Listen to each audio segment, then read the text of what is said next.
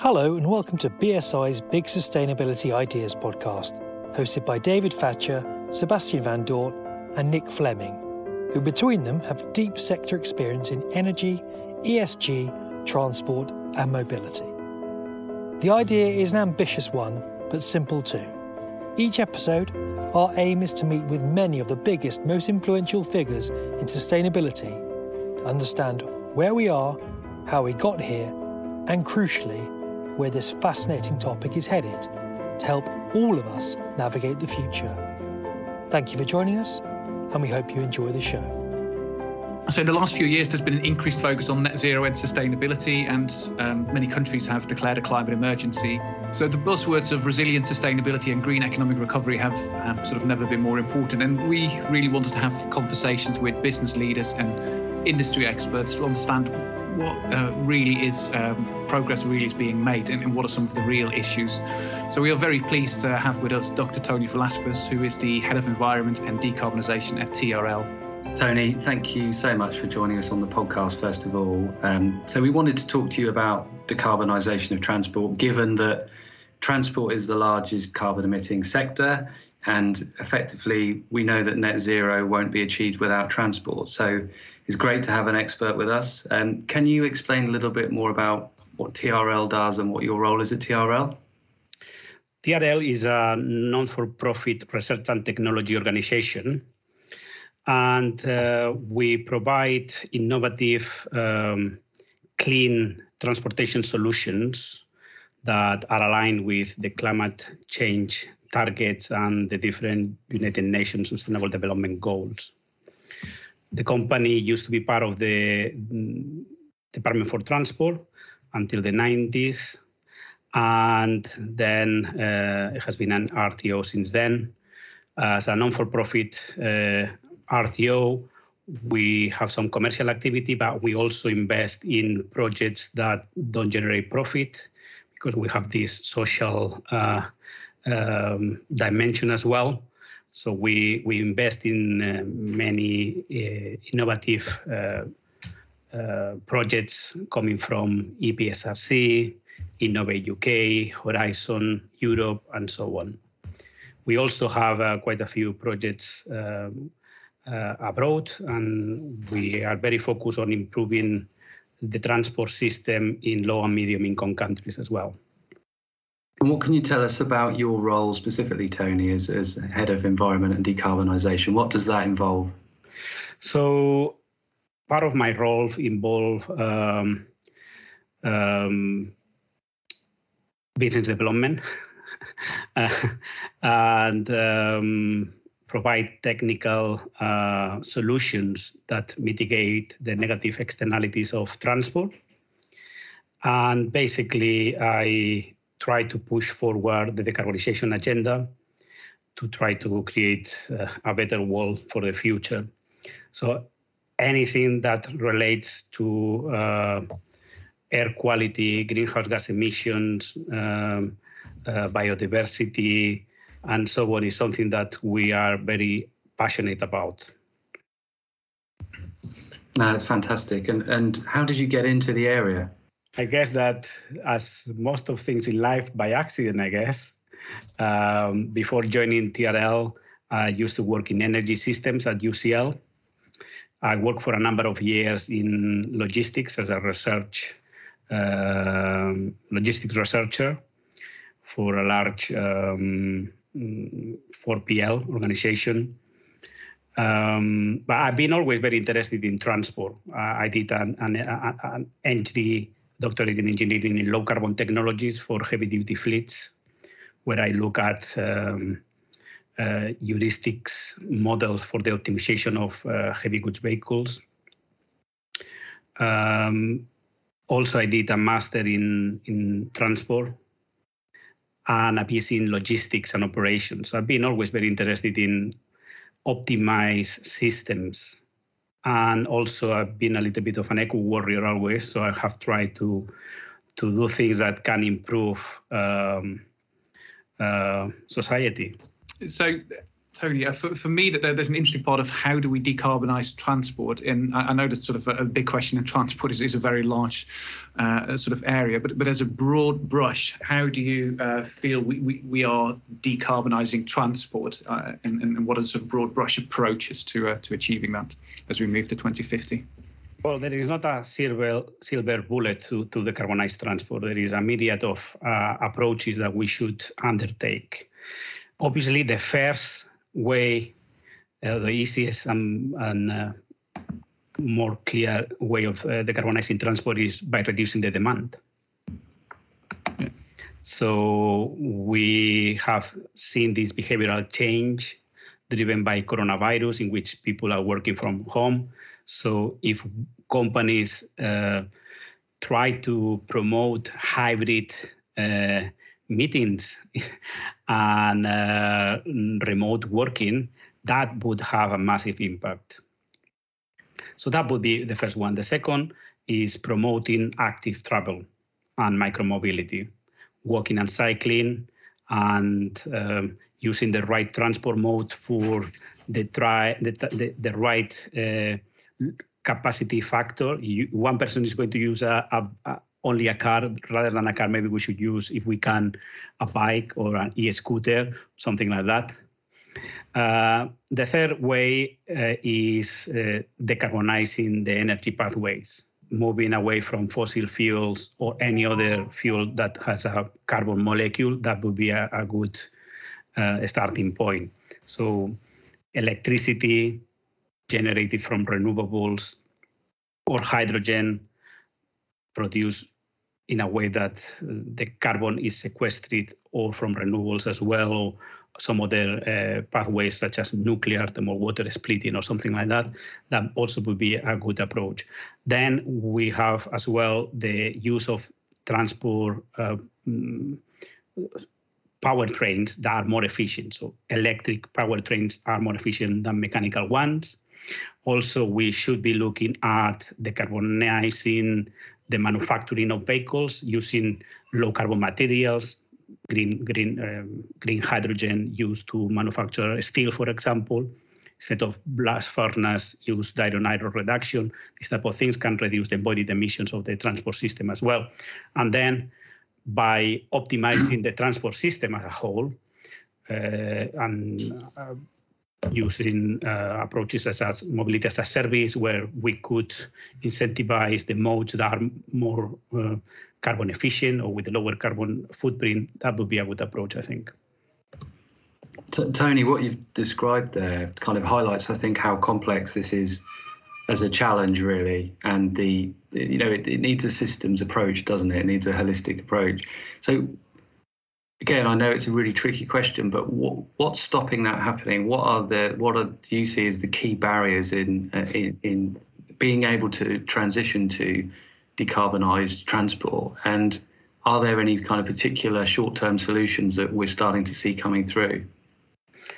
Well, the the, the first uh, the challenge the first challenge that we we have is the total cost of ownership of, of if you are a logistics company the, the profits are two or three percent. So a few pence per ton kilometer make a huge difference in the bottom line. So we have to get um, technologies that are environmentally uh, beneficial, but also we have to consider other aspects of sustainability. Who is going to pay for that? And we don't have to forget the social dimension. Buses, for example, the tickets, the fares will be more expensive, and then the poorer will suffer this the most. So we have to consider the, the whole uh, sustainability uh, aspects of any, any solution. But as you, Sebastian, have uh, mentioned before, we have to look at the whole energy system approach, right? We have to consider that some things are coming now, like battery electric vehicles. They have a place, but might not be as easy as people think. We have constraints in supply of uh, uh, energy, And unless we deploy, and we are seeing it these these recent weeks, the prices of electricity are skyrocketing. So we need perhaps um, more interconnectors. Maybe we need baseline baseline loads like nuclear power. We have to deploy more renewables, but then they are not very reliable. Then we need to deploy energy storage to balance the grid. Um, so yeah, it's, it's fundamental to understand the makeup of the energy system to identify what is the optimal solution for a country.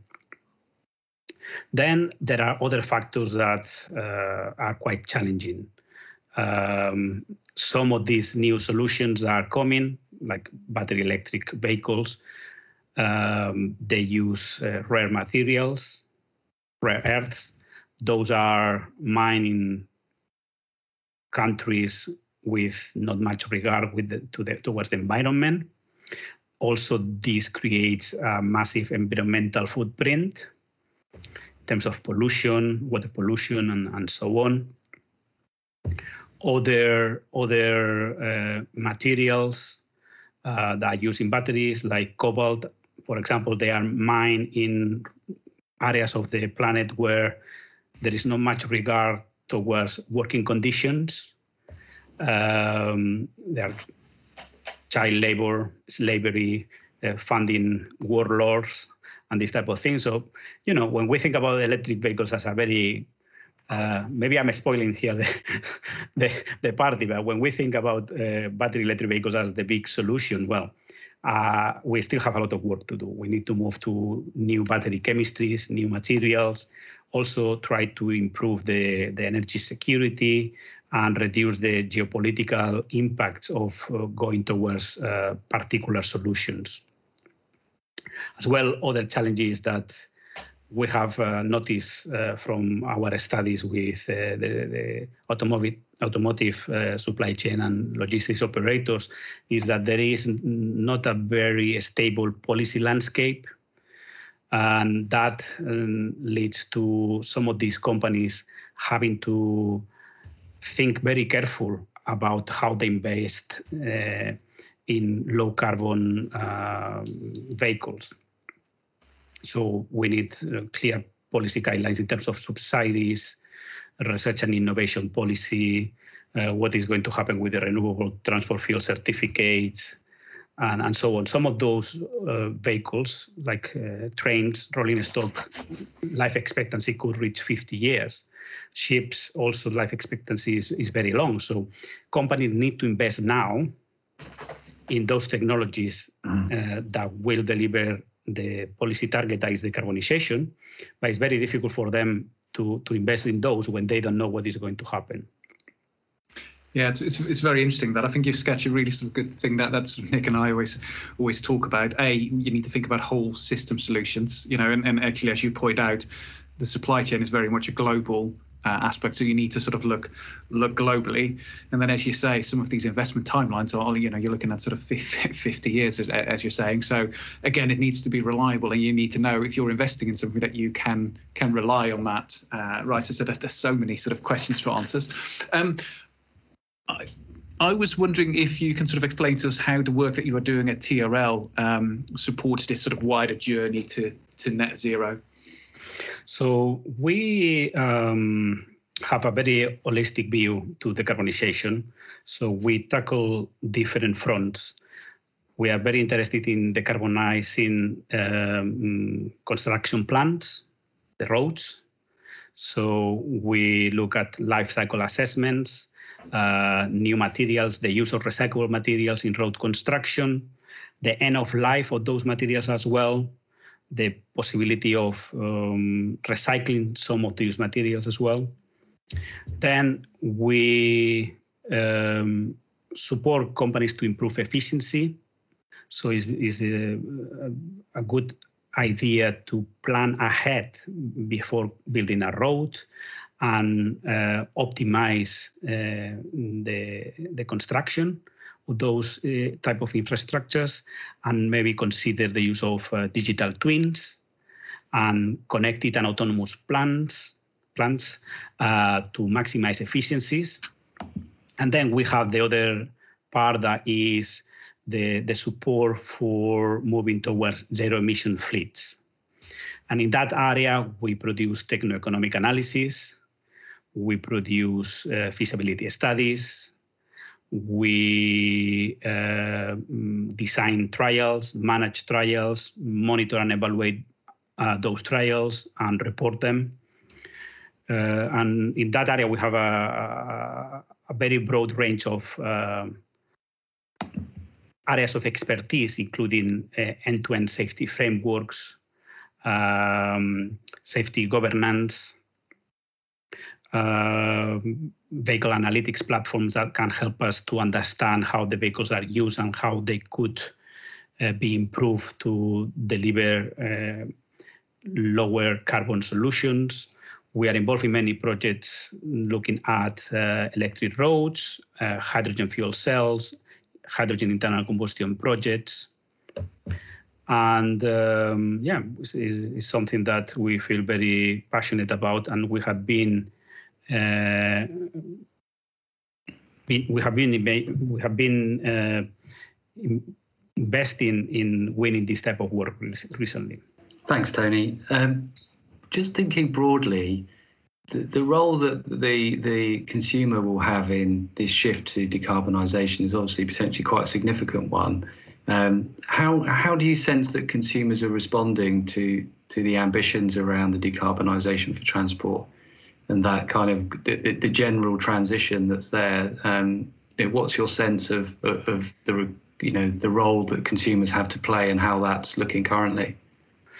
Well, consumers are um, very interested in price. So unless we reach cost parity, between battery electric vehicles and uh, internal combustion engine vehicles, diesel or petrol, it will be a little bit difficult. Furthermore, we can see that the purchasing power of consumers are, is going down. The inclusion of uh, digital technologies in vehicles make th- those vehicles are more expensive every time. And because this reduced purchasing power and the fact that many people don't have a parking space to recharge their own vehicle, that leads to many people needing to um, charge their batteries somewhere else, far away, often because there is not enough recharging infrastructure, and uh, there is some behavioral uh, aspects that need to be considered uh, when we consider when we think about battery electric uh, implementation, right? Not everybody can afford to have a charging point in their house, and no one is very keen on, or very few people is very keen on having this range anxiety of thinking, well, if I need the car tomorrow, will have battery? Or if I don't use the car for two weeks because I'm in lockdown, will have battery in two weeks' time? Uh, do I have to go to the petrol station and wait there for 45 minutes and be late for my meeting? So we need some technology breakthroughs like solid state batteries or, or something like that that might help to recharge the battery much faster and provide longer range at a convenient price, obviously. I think that the, the impact of those new technologies on user experience is extremely important to ensure that there is going to be a high uptake. Yeah, and I think Seb, that's Seb, that's why the role of standards, I guess, is so important here, isn't it? It's about standardization is going to play a role in helping to potentially alleviate some of those barriers in terms of, um, you know, uh, if we can support the uh, the rollout of a, um, EV charging infrastructure that's interoperable and reliable and accessible, um, and and the development of a battery supply chain that's sustainable but also helps to reduce the cost of battery manufacture, then the price point for vehicles and issues like range anxiety could be improved. Um, Seb, I know we were going to move on to. Yeah, well, I, I, think for me that there is one one interesting aspect, and, and I'm sort of slightly taking a sort of left turn here, but, but for me there is a very interesting aspect in in you know which we look at with energy and which we talk about quite a lot, and we talked about it this morning, uh, if, if you remember, Nick, about sort of a just transition, uh, right? So, you know, energy is becoming very expensive now, and those that are least able to afford it, you know, will, will struggle the most. And, and if we look at decarbonisation of transport and electric vehicles, there is a sort of very big question: how do we make sure that we have a just transition, yeah. and that we don't, you know, and that people that, that you know don't have uh, access to uh, off-road parking you know can't can't participate or, or, those that least can afford it have to pay the most and if you look at you know ultra low emission zones and, and, and all of that mm-hmm there is a very big societal question there to say how, how do we make sure that he transition to net zero doesn't fall mm. particularly on those you know least able to to sort of afford it so that, that's a sort of wider policy question mm-hmm. um, yeah actually um, you make a very good point um, because um, if we want people to buy electric vehicles we need to provide the recharging infrastructure but who pays for that inf- recharging infrastructure should it be the user well then i need to have an space always available in front of my house that no one else can use for me recha- recharging my vehicle. If the recharging points are public, publicly available, who is paying for those recharging points? Should the local authority pay for those recharging points? Because at the prices of electricity that we had until very recently, at 15 pence per kilowatt hour, well, the, the return on the investment is, is quite poor, I would imagine, for most operators. So if we would expect the public sector fund these type of investments, well, why why should the public sector do that? Why should the public sector fund a recharging point for someone who can afford a 30k or 40 or 50k battery electric vehicle rather than investing in public transport? So there are a lot of uh, uncertainty there and uh, difference of opinion. And, um, but even in the commercial sector, uh, it still is unclear the, the, the business models. Um, should uh, I mean you were talking about electric roads a, a moment ago. That is a very interesting technology. We are working on that. And uh, it's a good idea because by having electric roads on the strategic road network, a logistic operator, for example, could uh, mm, downsize the recharging needs in the warehouse because they would have this opportunistic recharging on the motorway. If they know that they are always going to have this infrastructure there, they can top up the batteries uh, of their HGVs um, 20% during a trip, then they can downsize the warehouse uh, infrastructure by 20%. They can also perhaps downsize the battery 20%, and the battery is one of the most expensive uh, components uh, of a vehicle. So there are benefits there, but it's still unclear who is going to pay for that uh, electric road. Uh, and um, that is me to, to the idea of deploying energy storage with uh, electric road systems, because that energy storage would provide this confidence to the logistics operators to know that they will always have that even if there is a blackout.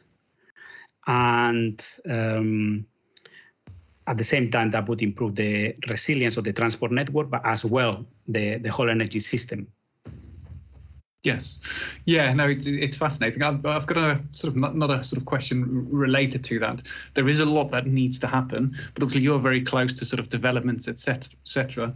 Is there anything in in you know this area, you know, the technology or a development that you are particularly excited about that you think yes that that could could really make a difference, and and and that is sort of you know, if, if, we're looking at let's say 2030, which is the target when we stop, you know, uh, combustion engines, you know, being sold as new, is there anything in that sort of time frame that you say, you know, I'm, I'm really excited about that? I'm very excited about the prospects of hydrogen. Interesting. Hydrogen uh, has some advantages versus batteries. Yes, no doubt about it. Is less efficient than a battery electric uh, motor, but it provides this user experience that everybody values so much. You can use it the same as uh, as a diesel vehicle. You can go to the hydrogen refueling station, top up in five minutes the whole tank, have a range of 400 miles. If you need more fuel in your trip, it takes a few minutes, five minutes maximum, three minutes. So that I think is a very appealing proposition. Yes, it's not that efficient, but at the end of the day, what consumers care about, the reality is that they care about price. So if the total cost of ownership of the of the vehicle is similar to a battery electric vehicle, I think that most users would be the, inclined to, to go for a hydrogen vehicle. So that hasn't happened yet, but with the right economies of scale, is likely to happen. And hydrogen could be produced from renewables in the UK as it would be electricity. Obviously, it would make more sense to use locally produced electricity for powering battery electric vehicles. But let's not forgive forget forget sorry that uh, hydrogen can also be produced in low and medium income countries where renewable could be very cheap and it could be shipped in gas pipelines or in, in, in ships to the UK. And the whole solution could, could be cost competitive uh, really soon. We're going to ask you to stare into your crystal ball now, and put your kind of future looking goggles on. What do you think our roads are going to look like and our broader transport system is going to look like um, in 2050? And um, how, how, how's that going to look different to, to how it does today? And how do you think you're going to be traveling around in 2050? So, for one, I would expect uh, that the roads are net zero. So the materials used in roads uh, and the, the, the the techniques to build the transport infrastructure consider net zero uh, from the materials to the techniques, uh, uh almost everything. Uh, I would expect to see connected and autonomous uh, vehicles around for cars, AGVs. At the end of the day, um, cars um, are already on the roads that have a high degree of automatization, so it shouldn't be very complicated. And also because we will move more towards a shared economy uh, with big fleet operators. Those operators, what they want to see is those vehicles operating 24/7. So we will see connected and autonomous vehicles, even logistics as well, and um, those vehicles will be powered by electricity. It could happen that might be battery electric powertrains or hydrogen fuel cells. It depends on the transport mode. For as for as lighter transport modes like cars and so on, 100%. I think the future will be battery electrics. For rail, it depends on the speeds and the range required. As you might know, um, electrification of, of, of rail costs around 8 to 10 million per kilometer. So it's, it's unfeasible to electrify the whole uh, rail network. So if those trains are uh, operating in regions with uh, the right energy infrastructure, they might be able to use batteries or hydrogen. If so, depending on the speed, if the vehicle have to operate at low speed and low range, it will be battery electric um, power trains. If the range is uh, longer and uh, they require higher speed. Hydrogen might play a role. In shipping, we will see probably a combination of uh, hydrogen, ammonia, or liquid hydrogen organic carriers, depending on the distance and also the energy infrastructure. And for aviation, I'm hopeful that for uh, long range, we will have um, hydrogen power uh, airplanes for drones um, is likely to be electric drones in urban environments, but in, in, for deliveries and long distance, is more likely to be hydrogen or or uh, a hydrogen carrier type of fuel. Brilliant. Thank you. Uh, thank you so much. That was uh, sort of very, very insightful. I think that's a sort of very uh, exciting, uh, exciting future to uh, to sort of look at. Um, I mean, the change that we're going to see in the next few years is uh, is going to be, uh, you know, absolutely uh, paramount, but absolutely needed. But, but you know, I think it will also go quicker and quicker, particularly if we want to reach our target. You know, 2030 is is you know nearly eight years away, right? And and that's when we start uh, selling, uh, you know, internal combustion engines and, and, and move to uh, to other low emission vehicles. So this timeline of 2050, I think we'll we'll go around sort of very quickly. So I want to uh, thank you very much. I think we'll conclude it there. It was sort of very insightful for me. I, I definitely uh, sort of learned a lot.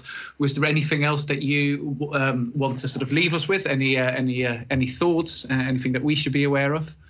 Well, yes, actually, thank you for the opportunity. I have enjoyed very much to participate in the podcast. Having uh, Thank you. I think one of the main thoughts is that by 2030, we will start to see a phase out of the fossil fuel uh, um, powertrains.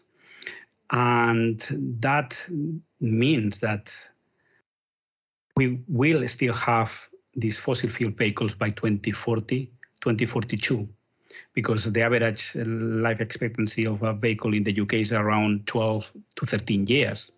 So we really need to start very early to take this seriously if we want to really reach net zero by 2050.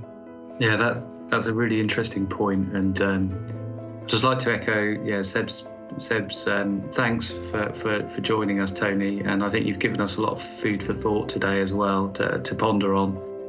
You've been listening to BSI's Big Sustainability Ideas podcast. To find out more about how BSI can support your business, visit www.bsigroup.com and download our little book of net zero, as well as our annual Net Zero Barometer report.